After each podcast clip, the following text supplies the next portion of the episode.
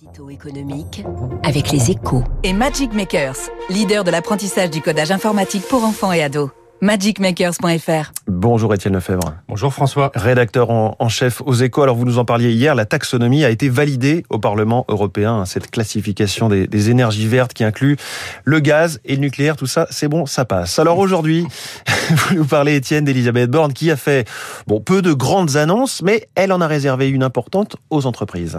Euh, oui, c'était avant tout un discours de la méthode face aux oppositions et la première ministre est restée floue sur les réformes comme sur les retraites pour laisser de la place au compromis. Sur la fiscalité, néanmoins, un arbitrage était guetté par les entreprises. Les impôts de production baisseront à nouveau et de façon substantielle dès 2023. Exit la cotisation sur la valeur ajoutée, soit 8 milliards d'euros, alors qu'un calendrier plus étalé était sur la table. Bruno Le Maire a obtenu gain de cause, lui qui poussait pour une suppression en une seule fois. Mieux vaut agir vite en début de quinquennat pour en tirer les bénéfices ensuite, explique-t-on à Bercy.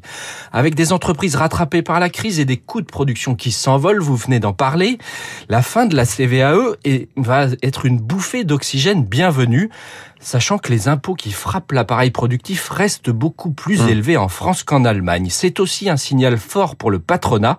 Le cap de la politique de l'offre ne changera pas, malgré une loi sur le pouvoir d'achat qui fait la part belle aux ménages et à la demande. Mmh. Alors la CVAE qui disparaît, c'est aussi un sigle qu'on pourra oublier. La question se pose, en revanche, du financement de toutes ces mesures. De l'absence de financement plutôt. Le mot économie n'a, j'ai vérifié, pas été prononcé hier par Elisabeth Borne. Elle a certes insisté sur la responsabilité budgétaire, l'équilibre des finances publiques étant, je cite, une question de souveraineté, mais sans autre précision que des mesures de bonne gestion et de lutte antifraude pour y arriver.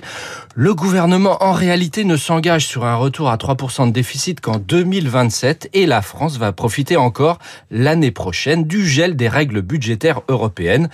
De quoi expliquer la suppression en une seule fois de la CVAE Ah oui, je donne une dernière fois le sigle. la baisse des droits de succession, autre promesse fiscale d'Emmanuel Macron, n'a en revanche même pas été évoquée hier. Ça, ce n'est pas bon signe. Étienne Lefebvre qui a passé au scanner les 39 pages de discours euh, envoyés hier soir à Matignon, euh, par Matignon après le prononcer, comme on dit. Merci Étienne Lefebvre, la une des échos ce matin, la voix du compromis, justement.